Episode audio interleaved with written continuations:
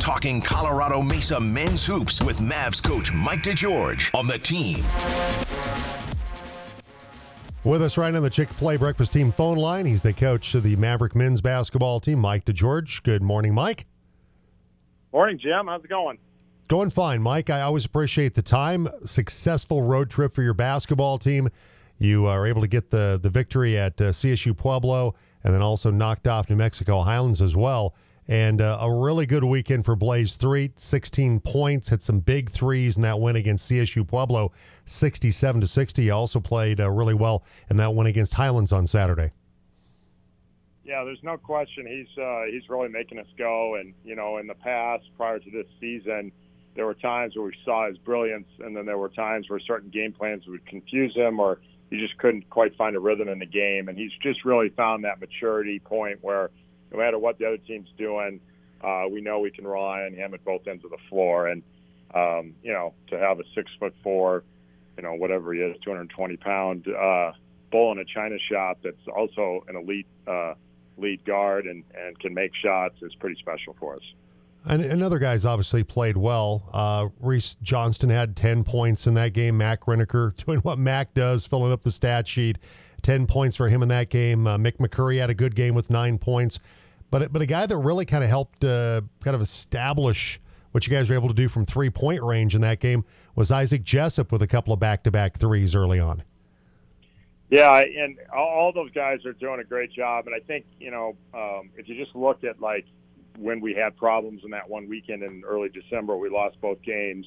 We really invested more playing time in both Isaac and Mick, thinking, you know what, they both really execute our defense and they're both shot makers. And if we can put those guys around Mac and Trevor and Blaze, that makes us, you know, uh, we just need some really good guys that can, you know, fill that role, defend, be reliable, and be shot makers. And they both uh, showed that this weekend.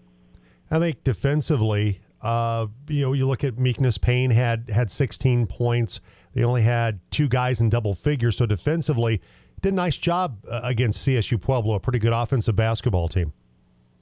Yeah, it was a. We took a big step forward defensively. We really made a huge point of emphasis in that first week back that we just needed to improve our communication. So we set up all of our defensive drills based on our communication. So we just went through different offensive concepts uh, to review all of our communication. I just felt like we were way more dialed in and talking through everything, and it just made a huge difference at the defensive end. And then that carried over to, to Saturday, where you uh, held Highlands to 53 points. You get the 84 to 53 victory in that one. Mentioned the weekend Blaze three dad, another uh, double digit game, 16 points. And that one, Christopher Speller played really well. He had 14. Trevor Baskin had 14. Owen Kuntz had 11. As once again, like I said, the, the defense did a really nice job once again on that road trip. Yeah, that was you know we obviously made shots on that uh, night, which kind of helped us build the lead. But we struggled early in that second half, but we really kept guarding and, and making them earn everything. And it just you know I, I think that was one of the things we talked to the team about before they left for break is you know if there's one area this team is missing from not having Georgie Dancer and Jared Small this year is that when things get tough, uh, they always kept us engaged defensively with how they communicated, and without them we had times where when things weren't going well on offense, we get quiet on defense, and then our defense kind of falls apart. So uh, that was a big point of emphasis, and the group really responded. And we saw that against Highlands; they started pressing and switching everything, and the game got a little chaotic there. But our defense hung in there until we kind of figured out how to handle the press and and finish at the other end. And so right now you're on a five-game winning streak. It's the second longest in the conference. Black Hills State, uh, your old nemesis, they're off to a sensational start. They're six and zero oh in conference. They're twelve and zero oh on the season. But right now, your team is the, the second hottest team in the RMAC. Yeah, I, I mean either us or Chadron, who we play on Friday, so they're they're they're playing really well uh, as well. But we feel good about you know the improvement we're making, and we think we got uh, another level to get to, and we're working hard this week to see if we can uh, be ready for two good teams this weekend. And you mentioned Chadron State on Friday. They're they're eight and four overall. They're five and one in conference play right now. So it's a it's a team that uh, right now is playing some of their their best basketball maybe in the last couple of seasons.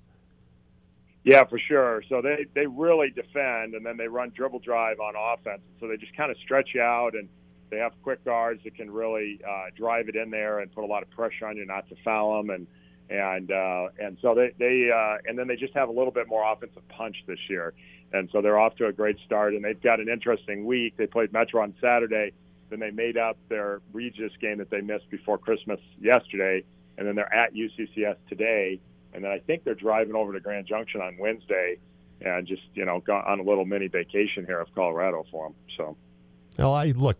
No offense to folks in Nebraska, a trip to uh, the Centennial State. I'm sure if you're uh, a Nebraskan, you're, you're, always looking forward to that. I'm just yeah, no question, no question, no, no question about that. Uh, they're currently fourth in defense right now. Are the Eagles? They're, they're, as you mentioned, they've improved offensively. They're sixth in the conference in scoring right now. Isaiah White for them has uh, been the guy that uh, has led them on the offensive end. Mike, averaging almost 17 points per game.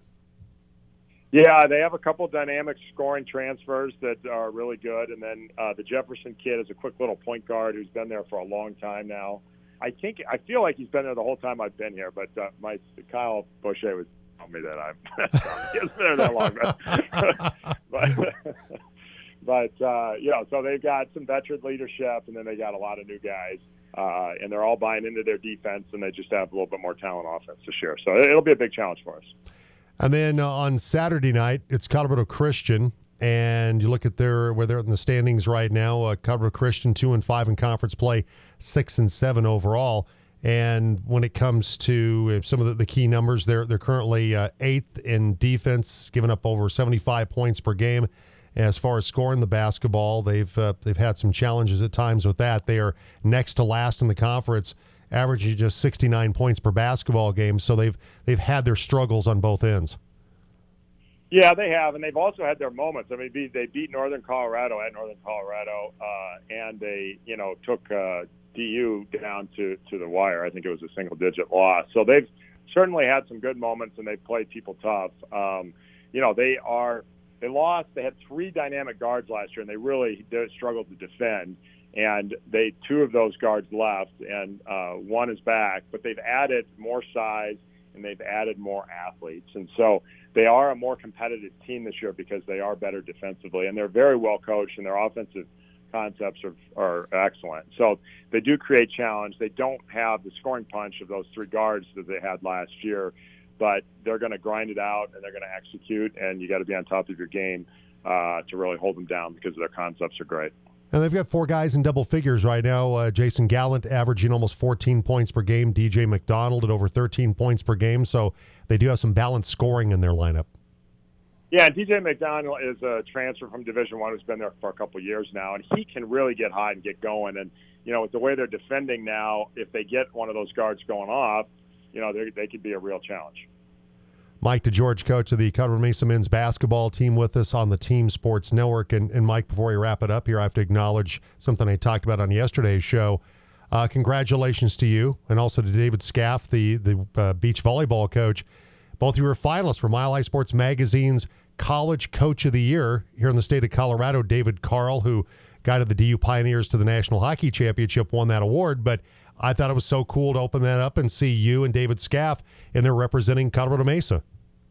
I had no idea that happened. So that is a it's a great honor. And today's my 53rd birthday, Jim. So I appreciate you sharing with that with me on my birthday. So well, happy birthday, Mike. I did not. Yeah.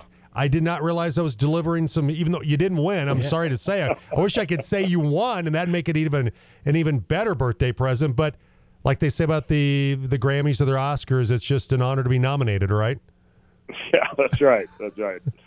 So, well, well, congrats. So explain to me how is Chris Hanks not nominated every year? Can somebody explain that to me? How is he not on? Uh, yeah, Buckeyes holding his arms up. Yeah, I, I'm with you there. That's a I don't fantastic know how, point, really. I don't know how every year that guy doesn't get in there, but for some reason yeah. he wasn't. I, I don't know. Somebody did he do somebody wrong at Mile High Sports? Did he when they when they were over there in Denver? Did he break the windshield of uh, the, of a car of, for somebody at Mile High Sports? I'm not sure.